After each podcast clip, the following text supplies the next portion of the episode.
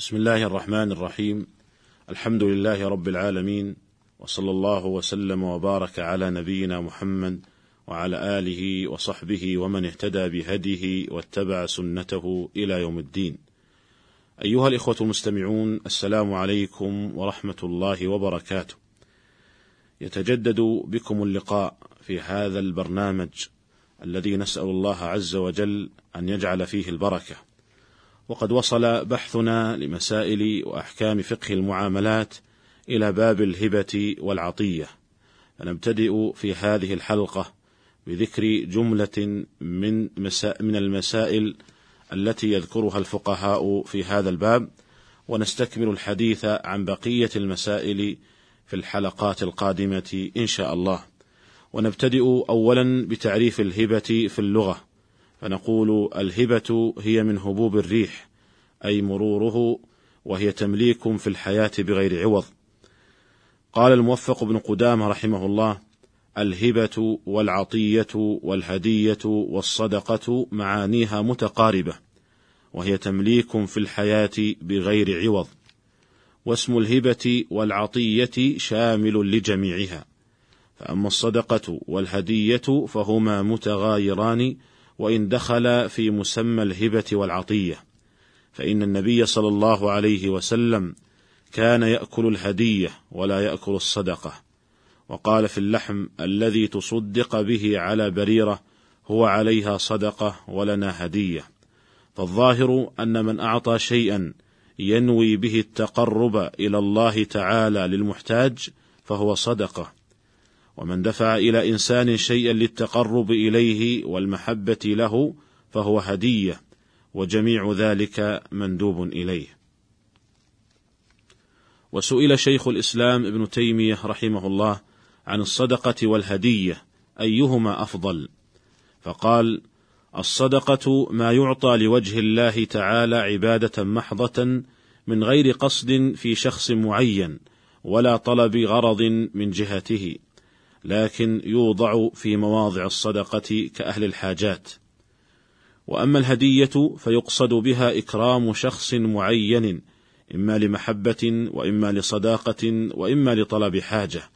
ولهذا كان النبي صلى الله عليه وسلم يقبل الهدية ويثيب عليها فلا يكون لأحد عليه منة ولا يأكل أوساخ الناس التي يتطهرون بها من ذنوبهم وهي الصدقات ولم يكن يأكل الصدقات لذلك وغيره قال رحمه الله إذا تبين ذلك فالصدقة أفضل أي من الهدية إلا أن يكون في الهدية معنى تكون به أفضل من الصدقة، مثل الإهداء لقريب يصل به رحمة، فهذا قد يكون أفضل من الصدقة.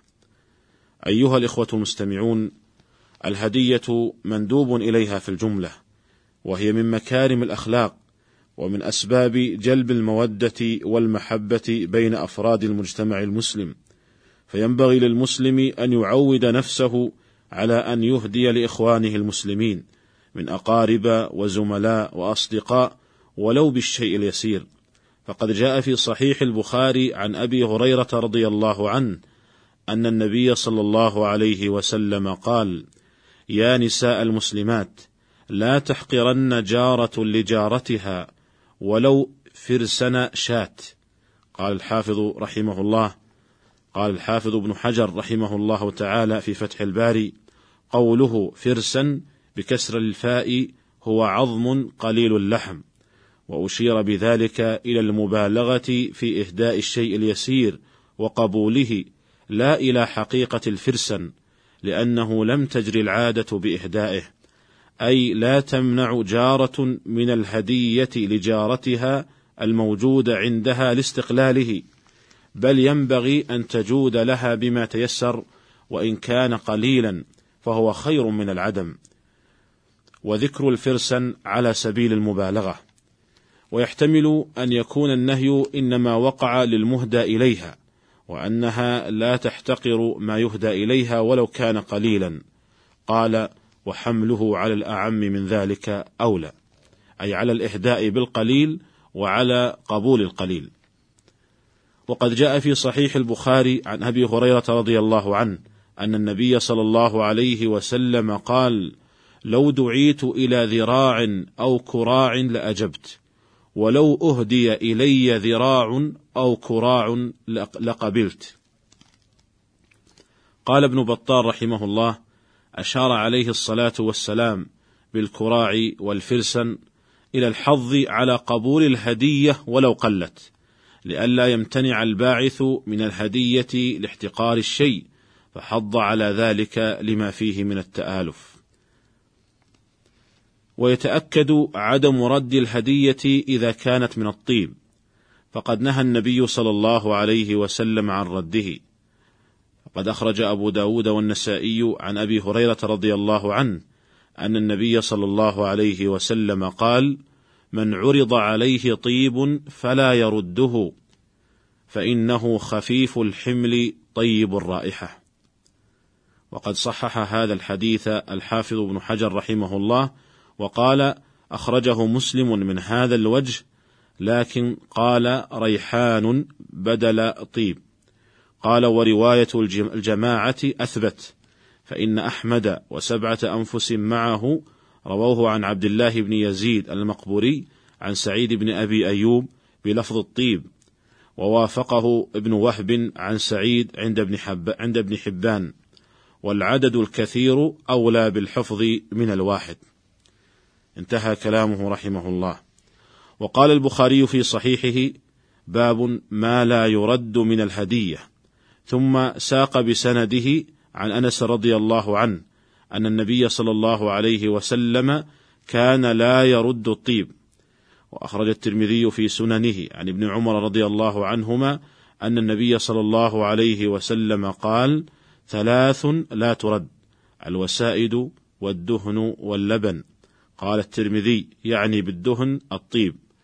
قال الحافظ ابن حجر إسناده حسن.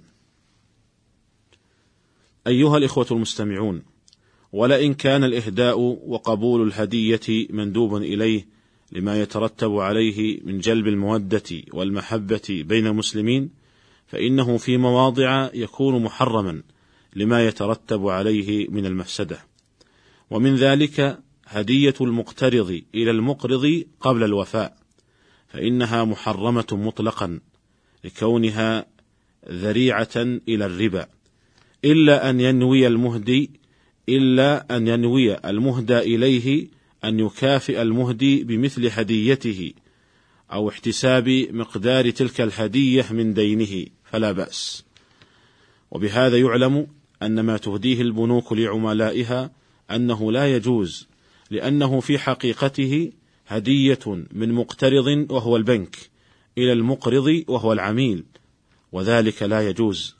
لأن التكييف الفقهي لوضع المال في البنوك أنه قرض وأن العميل أو الواضع لذلك المال أنه مقرض وأن البنك مقترض. وحينئذ فلا يجوز للمقرض أن يقبل هدية من المقترض قبل الوفاء مطلقا. فلا يجوز أن يقبل العميل من البنك هدية قبل الوفاء مطلقا. أي قبل أي ما دام الحساب في ذلك البنك موجودا فإنه لا يجوز للعميل أن يقبل من البنك هدية ولو كانت يسيرة. ومن ذلك أيضا هدايا العمال. فقد صح عن رسول الله صلى الله عليه وسلم أنه قال هدايا العمال غلول والمراد بالعمال هنا العمال على الصدقة. الذين قد كلفوا من قبل الإمام بجبايتها فلا يجوز لهم أن يأخذوا من الناس هدايا على ذلك العمل الذي كلفوا به من قبل الإمام. فهل يدخل في ذلك ما يأخذه الموظف من الناس مقابل وظيفته؟ وهل يدخل في ذلك هدايا الموظفين إلى مدير مدير المؤسسة أو الدائرة الحكومية ونحوها؟ وهل يدخل في ذلك الهدايا من الطلاب إلى المدرسين؟ هذا ما سنبحثه إن شاء الله تعالى ونتناوله بالتفصيل في الحلقة القادمة إن شاء الله تعالى. فإلى ذلك الحين أستودعكم الله. والسلام عليكم ورحمة الله وبركاته.